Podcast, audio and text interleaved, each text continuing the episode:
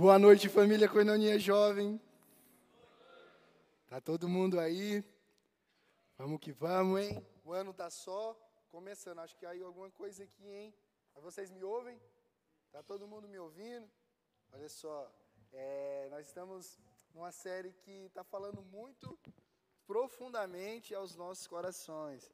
Que isso, hein, pastor? Assim, assim, assim eu apaixono. Calma aí, pastor. Foi, pastor. Foi, pastor. Foi, pastor. Amém. Vai rolar um guru do amor, vai rolar, hein? Vai rolar o guru do amor. Quem tá solteiro aí? Ah, eu, tá, então tá todo mundo comprometido. Quem tá solteiro aí, pessoal? Tem aí, ó. Quem não é visto, não é lembrado. Viu? Hoje não, mas o Guru do Amor vai aumentando as expectativas que logo, logo tem Guru do Amor 2022, viu? Mas hoje a gente está num tema livres e confiantes. Por que não? Pelo amor. É, pelo amor. Livres e confiantes pelo amor. E eu confesso para vocês que antes do pastor me escalar para essa mensagem, o Espírito de Deus já tinha falado ao meu coração acerca desses, dessas coisas que nós vamos conversar aqui. E eu não hesitei, não hesitei em aceitar o convite do pastor Barba para estar tá ministrando essa palavra, porque eu tenho certeza que o que Deus tem falado ao meu coração, Ele também quer falar ao seu coração, livres e confiantes pelo amor. E antes da gente iniciar então o nosso tema de hoje, eu quero convidar você a ler junto comigo o versículo mais badalado, mais conhecido, mais recitado de cor das galáxias. João 3,16. Quem que vai precisar de ajuda? Vai precisar abrir a Bíblia. Quem tem esse decorado, levanta a mão. Então vamos todo mundo? Porque Deus amou o mundo para todo aquele que nele crê, não pereça, mas tenha a vida eterna. Que lindo é esse amor. Grande é esse amor, o amor do nosso Deus, que entregou o seu único filho para morrer na cruz por mim e por você também. Livres e confiantes pelo amor. Antes da gente retratar e tratar do tema amor, nós vamos então falar sobre livres e confiantes. Porque, de fato, para trazer significado, importância para esse grande amor de Deus, é necessário a gente ressaltar o que é a liberdade, o conceito de liberdade e o que é uma vida de confiança.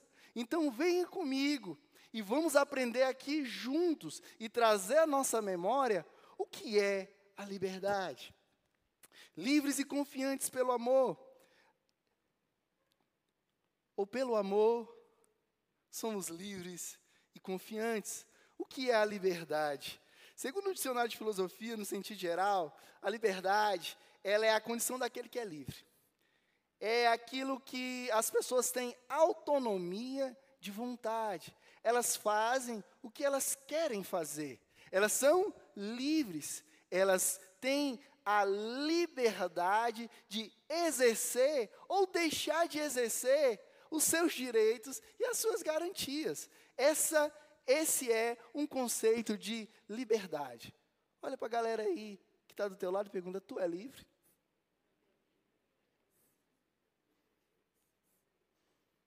Agora faz pergunta para você: será que você é livre? Pensei com você: você tem autonomia de vontade? Você tem independência, capacidade de agir por si próprio, hã? autonomia. Quem é que paga as tuas contas? Olha só que interessante. A história e o conceito de liberdade, ele perpassa por duas ideias. A ideia de liberdade negativa e uma liberdade positiva. A galera do direito vai saber muito bem do que eu estou falando. E você que não é da área jurídica também vai aprender. Olha só que interessante. Você é livre na medida em que ninguém te impede de desenvolver ou exercitar a sua liberdade. Ou seja, é uma liberdade negativa, ou seja, as pessoas não te travam, não te impedem. E existe uma, uma outra concepção de liberdade. Ela agora não é negativa, é uma liberdade positiva. É quando, para você desenvolver, exercitar a sua liberdade, você precisa de algumas ferramentas para desenvolver ou exercitar a sua liberdade. Porque é bem verdade que existem atos de liberdade que, se você não tiver as devidas condições, você vai só sonhar com a liberdade, mas nunca vai exercitar. Quer um exemplo? Você quer fazer uma viagem internacional, o que, que você precisa? Viagem internacional precisa de o quê para entrar em outro país? Precisa de passaporte, meu querido. Sem o passaporte, você não exercita o seu direito de liberdade de ir e vir, percebe? Então você precisa de uma liberdade positiva, de que te dê instrumentos, ferramentas para você desenvolver a sua liberdade. Olha só que interessante. Oh, na história, é, por um outro lado, né? por um outro lado, se a gente fala de liberdade, por um outro lado, a gente também tem que falar da escravidão. Porque o contrário de liberdade Talvez na sua mente vai ser prisão, mas não. Dentro da liberdade ampla de exercícios de direitos, quando a gente fala do contrário da liberdade, a gente fala de um homem escravo, de uma pessoa escrava. O trabalho escravo é uma prática que permeia a história mundial, tá certo? Porque desde o início o homem, como já diz o, sociólogo e o filósofo, é lobo do homem. Então o homem, é, desde o início da, da sociedade, ele entra em conflito então, eles, numa disputa que a gente chama de guerra, né, o vencedor da guerra, da disputa, subjuga o outro, o perdedor. Ou seja, para fazer que ele desenvolva trabalhos forçados contra a sua liberdade de vontade. Né? Olha só que interessante. Então, a gente tem na história que a escravidão ela faz parte de toda a civilização. Então, se tu pegar na Bíblia, Cara, a gente está lá, está recheada, recheada de histórias de, de povos que entravam em conflito e escravizavam uns aos outros, tá certo? Então, na história mundial, sua origem está relacionada a guerras, conquistas de território, onde o povo vencido submetia o outro povo a trabalhos forçados. Tal atividade faz parte de toda a civilização da antiguidade, como nos, os assírios, os hebreus, os babilônios, os egípcios, os gregos e os romanos. Quem gosta de história e filosofia, pegar os atenienses, né, você vai perceber que era uma prática muito comum a escravidão entre eles, né? Olha só. Tal atividade faz parte de toda a civilização, e dependendo do contexto e lugar. Agora eu vou trazer aqui para a nossa realidade país, Brasil. Realidade Brasil. Né?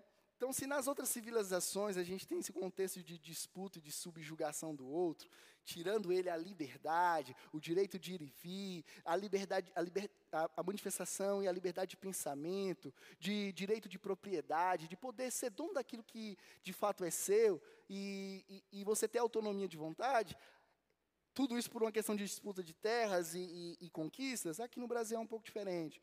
Aqui no Brasil, a gente tem história dos 400 anos de escravidão do povo negro.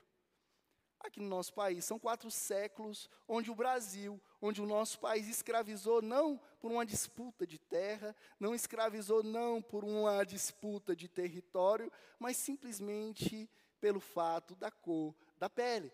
Então, pela questão é, racial, aqui no Brasil, por, por quatro séculos, foi desenvolvido um processo de escravização. E é conhecida a história, e você sabe do que eu estou falando, onde os negros eram, vinham dos navios da África e, e, e paravam aqui no país. E aqui eles perdiam seu nome, eles lhe eram dados o nome ou do lugar onde ele desembarcava, ou do nome do próprio barco. Eles perdiam a identidade, eles perdiam os laços familiares, eles perdiam então é, o senso de propósito e de existência como ser humano. Então, a liberdade, essa liberdade, que é essa autonomia da vontade, esse entendimento de quem você é e os seus direitos, o exercício desses direitos, foram suprimidos aqui no nosso país pelo processo de escravidão. É, em 1888, com a abolição da escravatura, os negros foram libertos, mas colocados à margem da sociedade. Eles que foram suprimidos é, direitos mínimos, né? olha só que interessante, em, em 1888, então a gente tem lá a Lei Áurea, a abolição da escravatura, mas é lhe dado então um direito de liberdade, de ir e vir, de autonomia de vontade, mas lembra aquela ideia de liberdade positiva? De te dar as ferramentas para você exercer a sua liberdade, isso lhes foram tirados. Por quê? Porque quando os negros deixar, for, foram, houve abolição e foi dado a eles a liberdade, foi lhes dado uma falsa liberdade, porque não foram dados a eles direitos sociais mínimos porque os postos de trabalho que eram para ser ocupados pelos negros foram ocupados pelos imigrantes europeus, advindos da Itália. E, e o que acontece? O negro é colocado à margem da sociedade após quatro séculos. Perceba comigo, sem um nome, sem direito sucessório, porque se tu não tem nome, tu não tem terra, tu não tem herança. Se tu não tem herança, tu não tem referência. Tu não sabe quem é teu pai, tu não sabe quem é teu avô, tá certo? Você tem nome, que não é o teu nome, então você não sabe bem quem é a tua família, você não tem identidade, perde senso de propósito, de direção. Você é livre? Olha só que interessante. No plano constitucional, galera, cadê a galera que está estudando para concurso aí? Tem muito. Aqui Águas Claras é a galera do edital, né? O pessoal que gosta né, do, do edital. Então, aqui para quem gosta e para quem também ainda nunca ouviu falar disso, mas nós vamos falar aqui, no plano constitucional, a Constituição Federal do nosso país é uma Constituição, uma Constituição que a gente chama de Constituição Cidadã. Ou seja, ela se preocupou, em 1988, em dar garantias mínimas. Lembra essas ferramentas, essa liberdade agora positiva, dá condições para o exercício da liberdade? Então, na nossa Constituição, no plano constitucional, a liberdade é um direito de primeira geração, né, uma garantia fundamental, e está lá estampado no artigo 5 da nossa Constituição. Quem sabe ele de qual, hein? Pode cair na tua prova. Acho que hoje não cai mais, não. Antigamente cobrava. Cai, Caio. Cai mais não, né? Cai mais não. Agora virou feijão com arroz isso aqui, né? Mas vamos lá. Todos são iguais perante a lei, sem distinção de qualquer natureza, garantindo-se aos brasileiros e aos estrangeiros residentes no país a inviolabilidade do direito à vida, à liberdade, à igualdade, à segurança e à propriedade dentre outros. E aí ele vai citar os seus incisos, olha só que interessante. E no plano bíblico? E no plano bíblico? Olha que interessante, eu estudando é, esse tema e Deus falando ao meu coração, tu acredita que eu descobri algo? De tal forma que o Brasil escravizou o, o negro por 400 anos, por 400 anos, o povo hebreu, o povo de Deus foi escravizado no Egito. Você sabia disso? Quatro séculos. Se na história a gente tem um marco de, liber, de, de, luta pela liberdade e escravidão, no plano bíblico nós temos a história do povo de Deus, o povo hebreu, a nação escolhida, né, que foi levada ao Egito através de José, que foi usado como instrumento de Deus, e a gente lê isso lá no livro de Êxodo, tá onde Deus leva o seu povo né, para que abençoe o Egito. Então, não só o Egito, como toda a terra foi abençoada através da vida de José. Só que a história conta que os faraós foram envelhecendo e morrendo, envelhecendo e morrendo, e eles já não mais conheciam a José. Então, o que eles fizeram? o povo hebreu que estava no Egito foi subjugado, escravizado, e a história vocês conhecem. Foram 400 anos de escravidão. Né? Agora, um fato extra bíblico: a história conta que os egípcios, na verdade, foram invadidos por um povo chamado os Hixons. E os Hixons, então, implantaram essa ideia de que aqui, meu, a gente não perde meios de produção, a gente escraviza mesmo. Tá certo? Então o povo de Deus ficou 400 anos em escravidão, cesseado do seu direito de liberdade, tá certo? Então nesses 400 anos eles foram oprimidos, foram dias de dor, de lamento, de choro, de degeneração cultural, de degeneração da identidade deles de como povo de Deus e de um Deus único, criador dos céus e da terra. A história da escravidão do povo hebreu é um paralelo para entendermos a nossa condição de pecadores escravizados. Você é livre?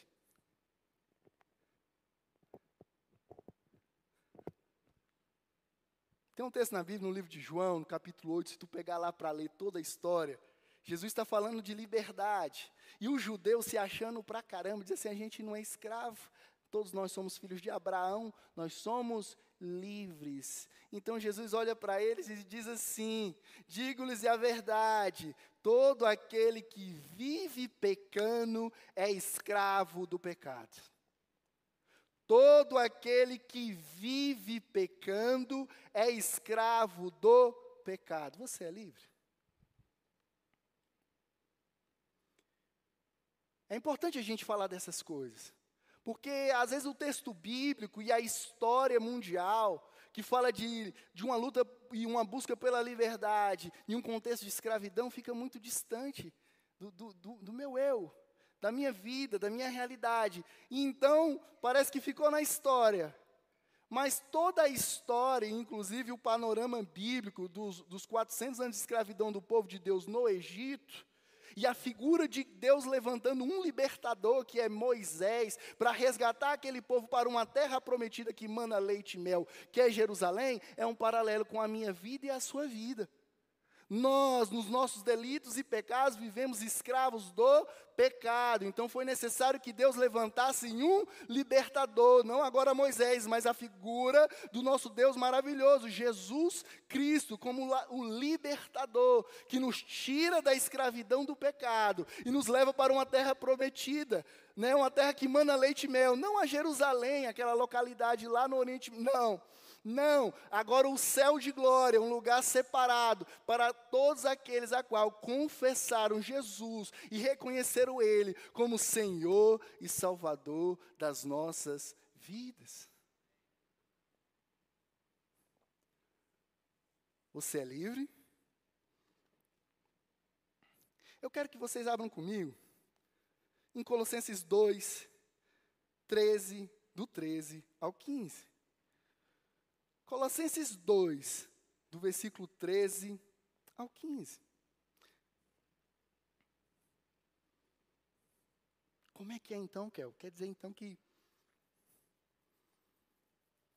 se eu vivo no pecado e tenho uma vida de pecado, eu sou escravo do pecado? Quer dizer então que o pecado ele me condena e cesseia a minha liberdade? É. É bem isso mesmo aplicando para os dias de hoje, para a nossa realidade de vida, é isso que os textos bíblicos estão querendo dizer para a gente. E aqui no texto de Colossenses, capítulo 2, versículo 13 ao 15, fica muito mais fácil compreender. Vamos ler juntos? Diz assim: ó, quando vocês estavam mortos em pecado, e na circuncisão da carne, Deus os vivificou juntamente com Cristo. Ele nos perdoou todas as transgressões tendo cancelado o escrito de dívida, que era contra nós e que constava de ordenanças, a qual era nos prejudicial. Ele removeu inteiramente, cravando na cruz.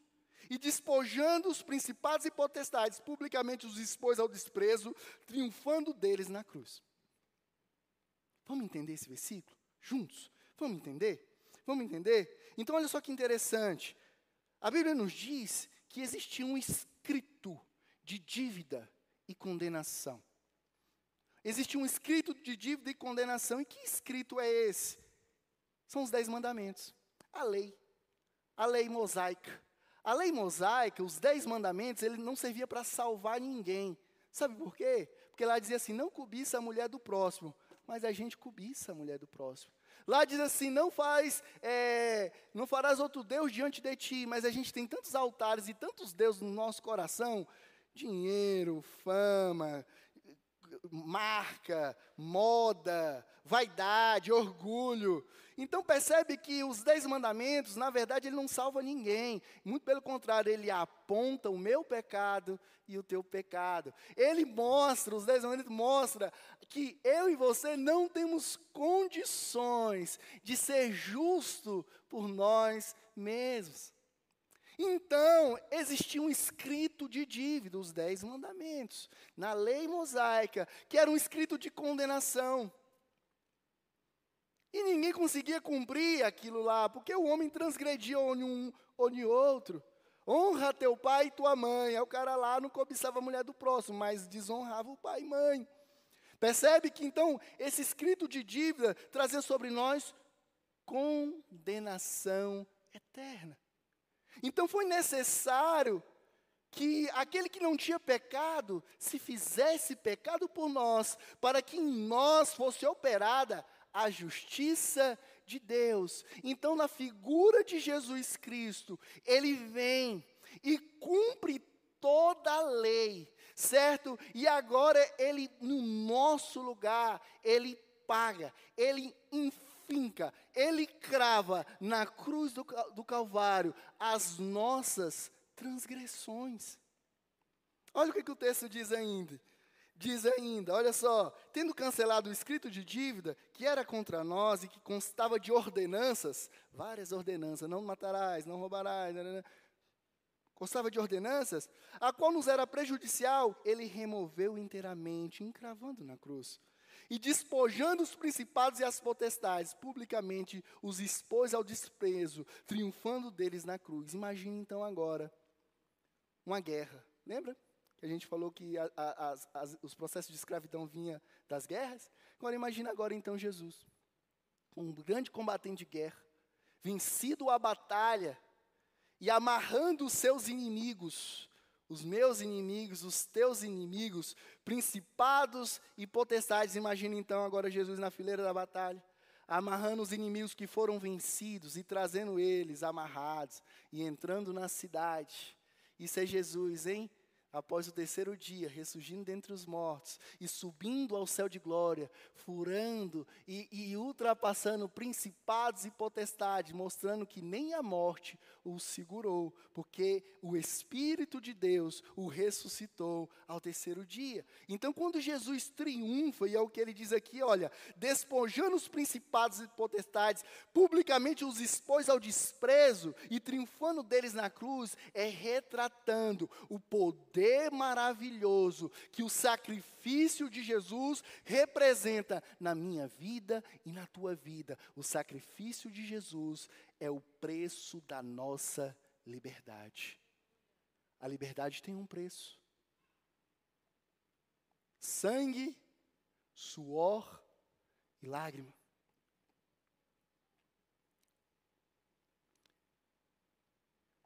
João 8,36 diz assim: Portanto, se o Filho vos libertar, verdadeiramente sereis livre.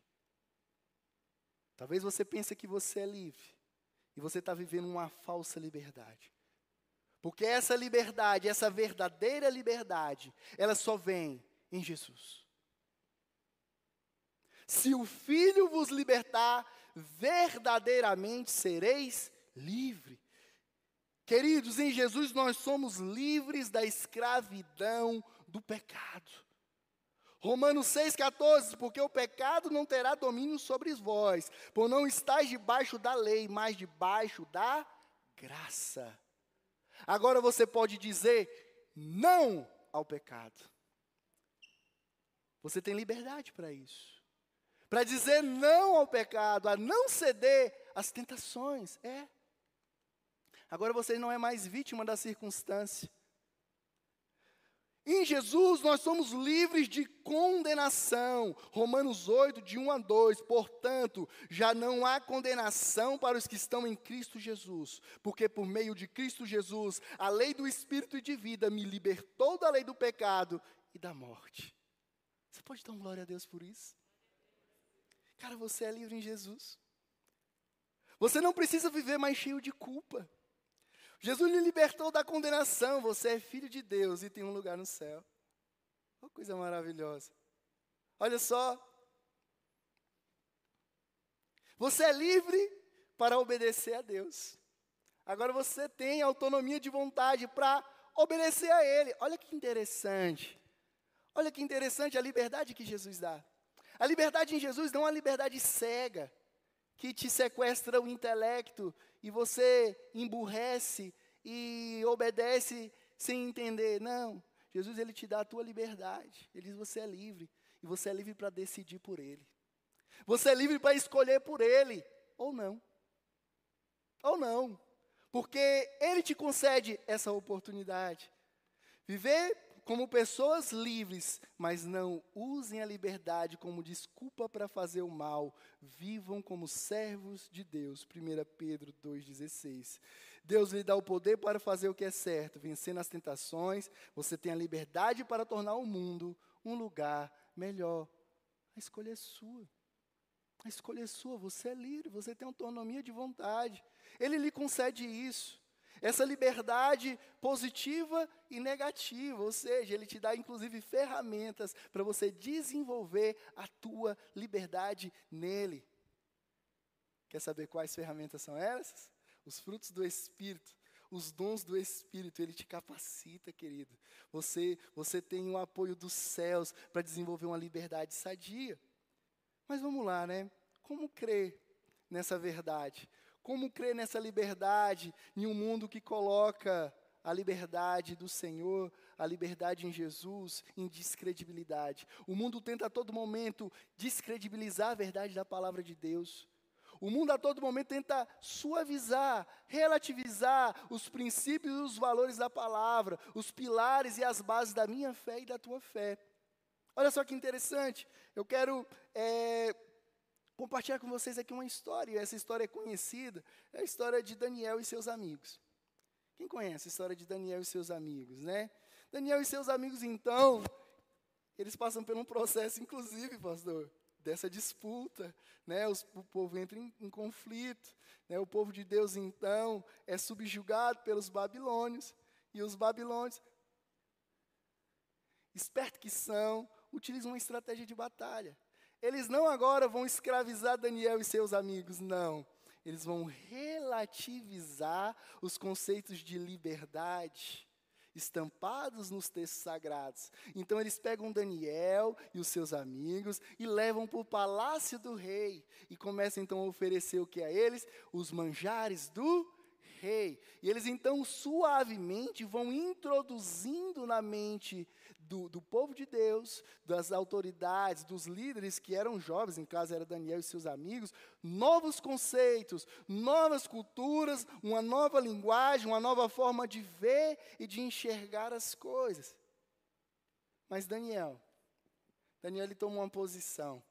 Ele, embora estava sendo levado como cativo para a Babilônia, ele decidiu não ser influenciado, mas influenciar.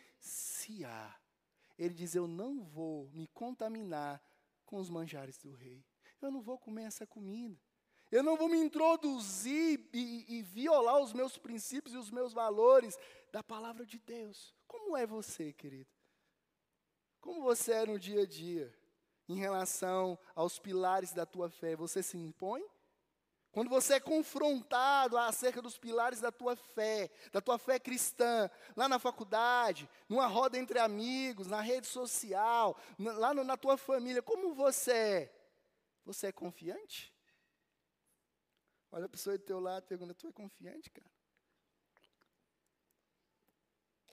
Já dizia o pastor Mano Brau, o guerreiro de fé nunca gela. Não gela. Mas como você é? Você gela? Ou você é confiante? Veja que Daniel é, foi provado até o fim, não só ele, como seus amigos também, acerca de viver num mundo relativista e eles viver uma verdade absoluta em Deus, eles foram provados à fornalha. Os seus amigos foram ameaçados de ser lançados à fornalha se não se dobrasse, se não fizesse adoração a outros deuses. Daniel foi lançado na cova dos leões. A pressão foi grande. E como você é? Você é confiante no dia da adversidade? Você é confiante no dia da pressão? Você aguenta pressão? Você aguenta perseguição? Você, você aguenta é, a, a, a oposição? Como é que você é? Você se omite? Você é confiante. Livres e confiantes. Você se sente confiante acerca dos pilares da tua fé? Você é conhecedor das Escrituras Sagradas e você tem convicção para falar acerca da tua fé? Para aqueles que perguntam da tua fé ou que contradizem a tua fé? Livres e confiantes pelo amor.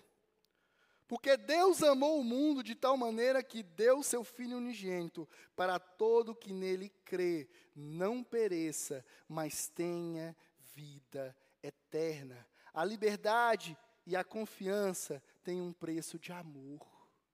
É, tem um preço de amor. E esse ato de amor é um amor ágape de Deus, é um amor perfeito, o dom perfeito. E em Coríntios 13 a gente vai ter lá: o amor é sofredor, é benigno, o amor não é invejoso, o amor não trata com leviandade, ele não se ensoberbece, não se porta com indecência, não busca seus interesses, não se irrita, não suspeita mal, não folga com a injustiça, mas folga com a verdade. Tudo sofre, tudo crê, tudo espera e tudo suporta.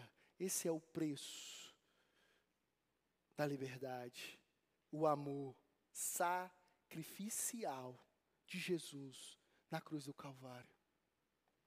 Você consegue entender que tudo isso, todo esse amor revelado na cruz é por mim e por você?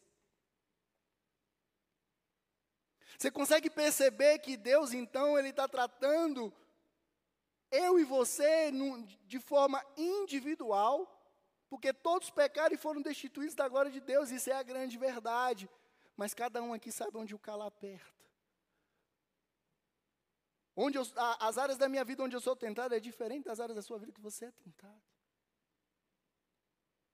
Mas o Senhor nos chamou à liberdade. O Senhor nos, nos chamou a viver uma vida de confiança.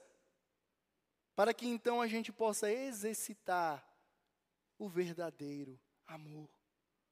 Você tem amado?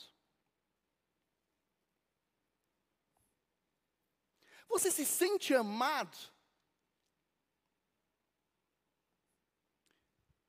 De, de fato, você se sente amado?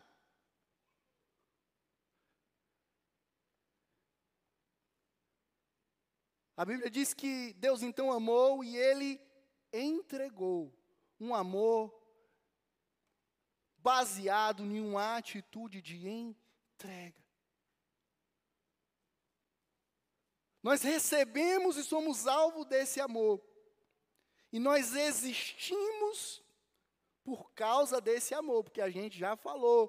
Porque se não fosse o sacrifício de Jesus na cruz, nós estávamos mortos em nossos delitos e pecados.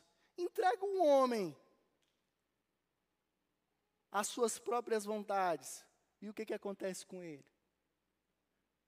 Ele se autodestrói. Sabia disso? É. Várias compulsões, desejos, vícios, vontades. E ele entra em processo de autodestruição. O pecado mata. Literalmente. É. Literalmente. Ah, não, a morte espiritual também. Mas fisicamente o pecado também mata. A gula. A gula mata? Mata. Hã? O rancor, a ira, mata? Mata. É nessas que saem as brigas no trânsito, o outro puxa. Percebe? Então as consequências do pecado levam a morte e ponto final. Mas existe um amor, um amor de Jesus por mim e por você. E esse amor a gente explicou, nos trouxe a liberdade, querido. Eu e você era escravo do pecado. Eu e você não era para estar aqui, não. Era para a gente viver atormentado e atribulado pelos no nossos próprios pecados e as consequências do pecado. Mas pela graça de Deus e o sacrifício de Jesus na cruz, Ele nos deu a liberdade em Jesus. E o que você tem feito com esse amor? Você tem existido nesse amor, mas você tem vivido esse amor? Não basta apenas existir. É necessário viver para Ele. Todos aqueles que tiveram um contato próximo com a figura de Jesus e ouviram as suas palavras, foram tomados pela sua palavra, e a sua palavra os influenciaram a viver esse amor. Eram homens simples, homens rudes no procedimento, Homens de toda espécie, ladrões, assassinos, até na cruz, Jesus ao lado de dois ladrões, ele influenciou aqueles homens, porque aqueles homens tiveram um contato com o amor. E eu pergunto: o que tu tem feito? Como nós temos reagido a todo esse amor? Você tem vivido para Deus?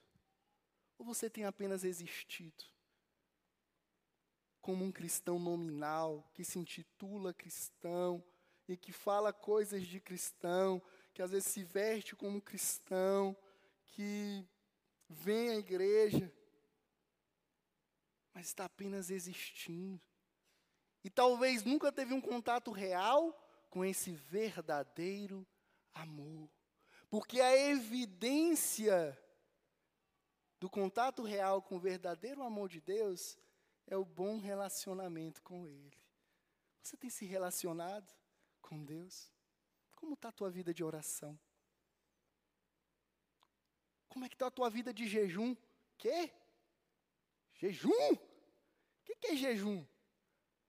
Eu sei o que é dieta. Como é que está a tua vida de leitura da palavra? Como estão as tuas disciplinas espirituais?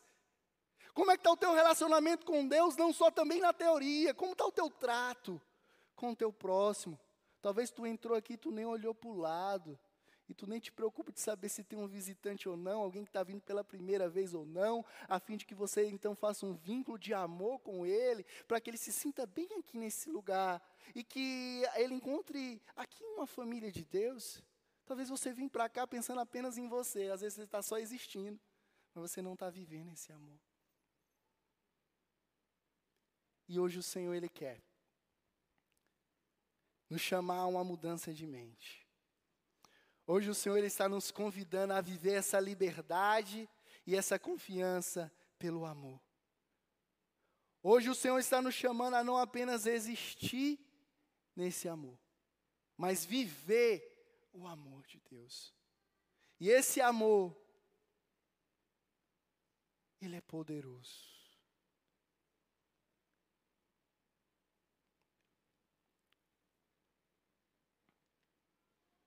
Talvez você já se relacionou mais com esse amor do que o que você tem se relacionado hoje.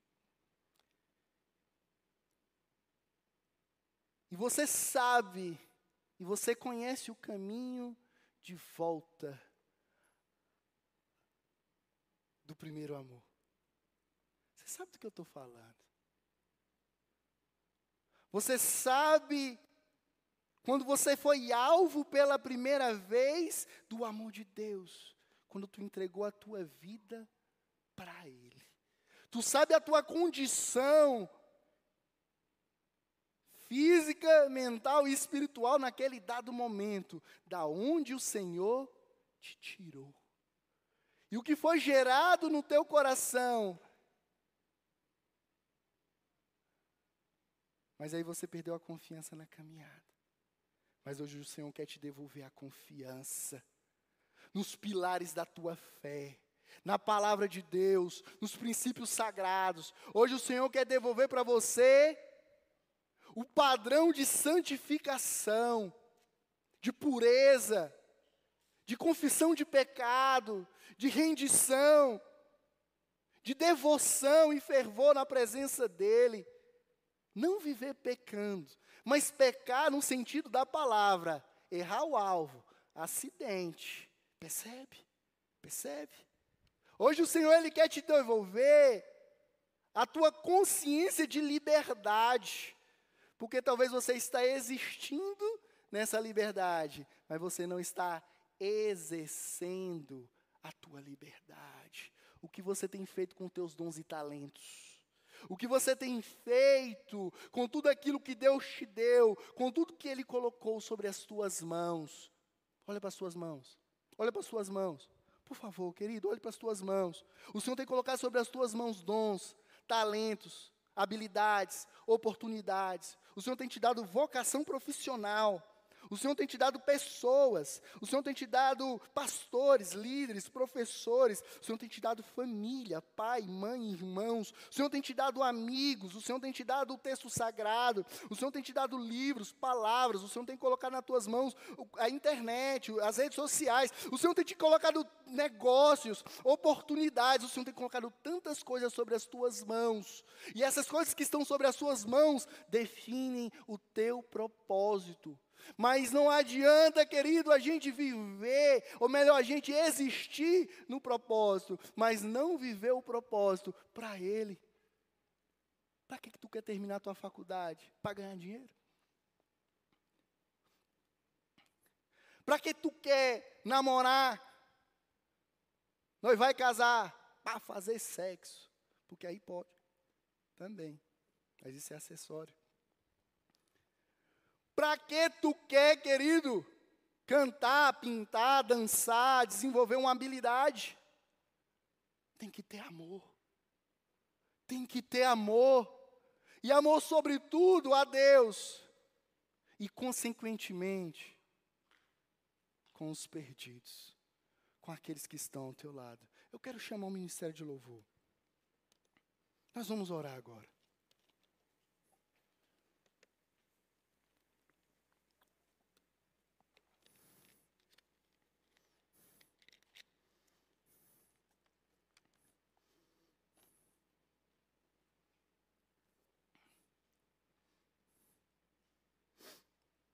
Tu é livre? Tu é confiante? Você se sente amado? Você tem reagido a esse amor?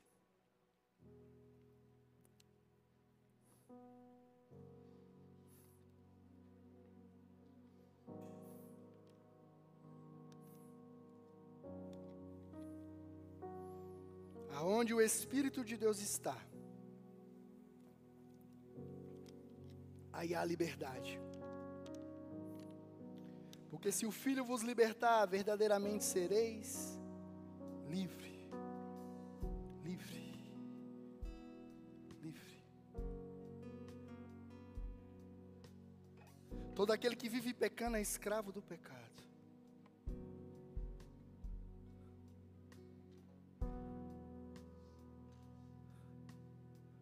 Quem não ama, não conhece a Deus, porque Deus é amor.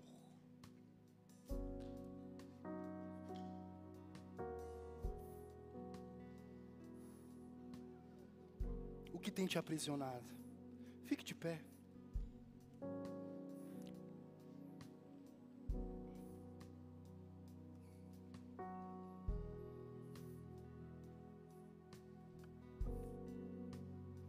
Que tem tirado a tua confiança.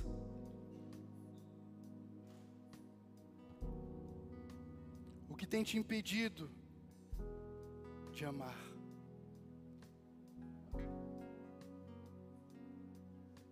Quais são os teus medos? As tuas dores? Os teus traumas? Que balançou os pilares da tua fé? O que que te tirou do centro da vontade de Deus? Começa a falar com o Senhor, querido.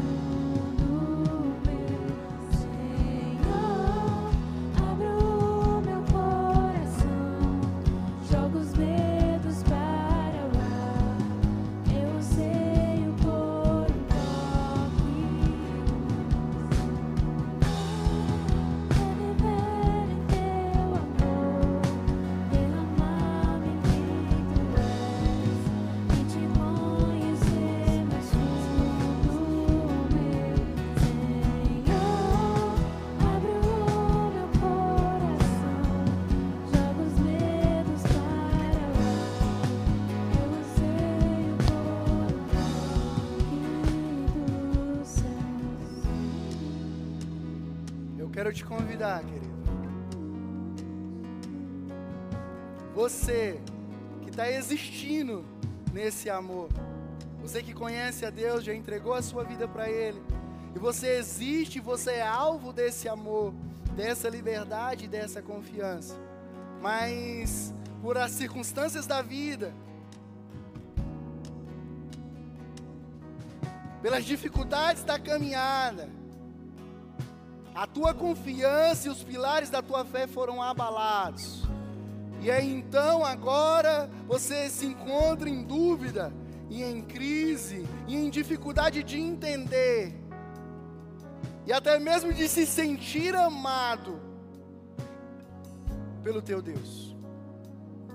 Eu quero te convidar, querido, hoje a deixar apenas de existir, mas viver esse amor. E nós vamos orar juntos.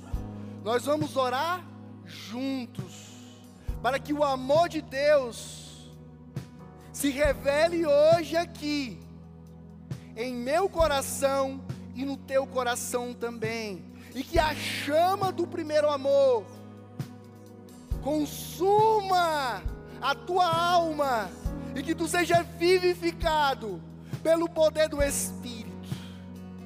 Você que se encontra nessa condição, e sabe da tua condição, eu quero te convidar a vir à frente. Você vai deixar apenas de existir, e você vai passar a viver esse amor.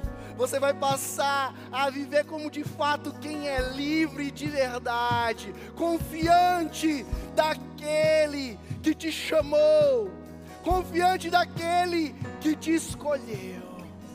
Vem à frente, vem à frente. Você que quer, você que quer ser alvo desse amor e viver este amor. Nós vamos orar.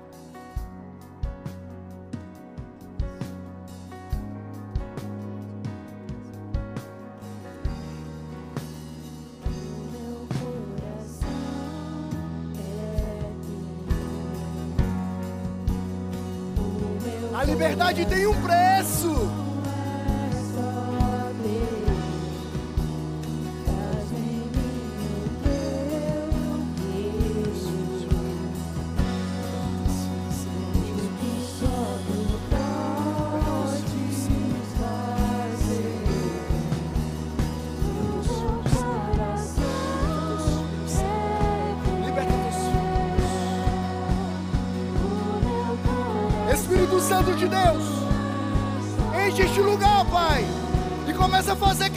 Cadeias que aprisionam a tua juventude. Ó oh, Pai querido, Pai amado, em nome de Jesus. Que todas as vãs filosofias, que todo falso entendimento, Senhor, caia por terra, em nome de Jesus.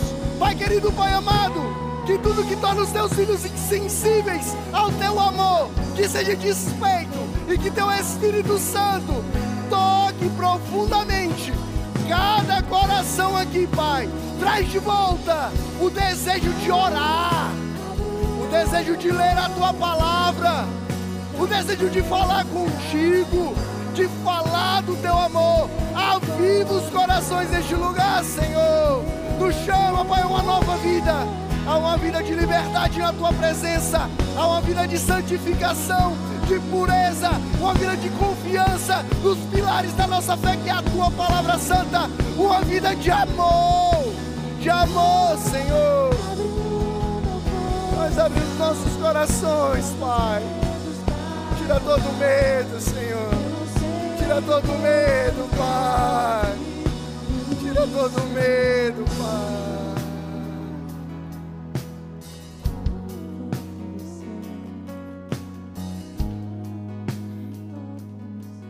Você que quer entregar a sua vida a Jesus, você que quer fazer isso hoje, eu quero te convidar a reconhecer Jesus como Senhor e Salvador da tua vida. Você que entendeu que de fato você existe por esse amor, mas você não tem vivido esse amor, mas você quer hoje sim viver esse amor, você quer sim viver uma vida de liberdade. Não viver pecando, mas viver uma vida de liberdade e uma vida de confiança nos pilares da tua fé, uma vida de certeza da razão da tua fé, da tua esperança. Você que não quer mais viver errante, você que não quer mais viver duvidoso.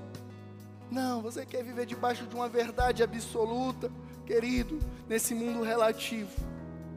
A única certeza que nós temos é o absoluto, o absoluto amor de Deus por mim e por você. Vem aqui à frente. Nós vamos orar por você. Você que quer entregar a sua vida a Jesus. Você quer confessar Ele como Senhor e Salvador da sua vida. Talvez você queira fazer isso ao final. Você pode me procurar ao final, depois do culto aqui. E eu quero orar por você.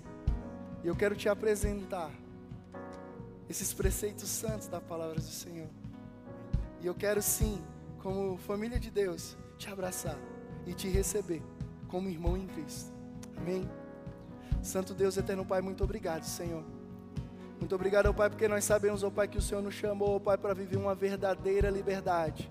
Mas não usar da nossa liberdade, ó Pai, para fazer, ó Pai, da ocasião à carne. Não, Senhor. Queremos viver uma vida de santificação, de pureza. Uma vida, ó Pai, de devoção a Ti. Queremos, ó Pai, ser de verdade, não de mentira. Queremos ser, ó Pai, então, Pai, confiantes, ó Pai, nas tuas verdades absolutas, que fortalece os pilares da nossa fé, Senhor. Pai querido, que o amor seja a nossa marca, mas que não possamos apenas ser alvo deste amor, Pai querido, não, Senhor. Queremos ser amados, mas também queremos amar.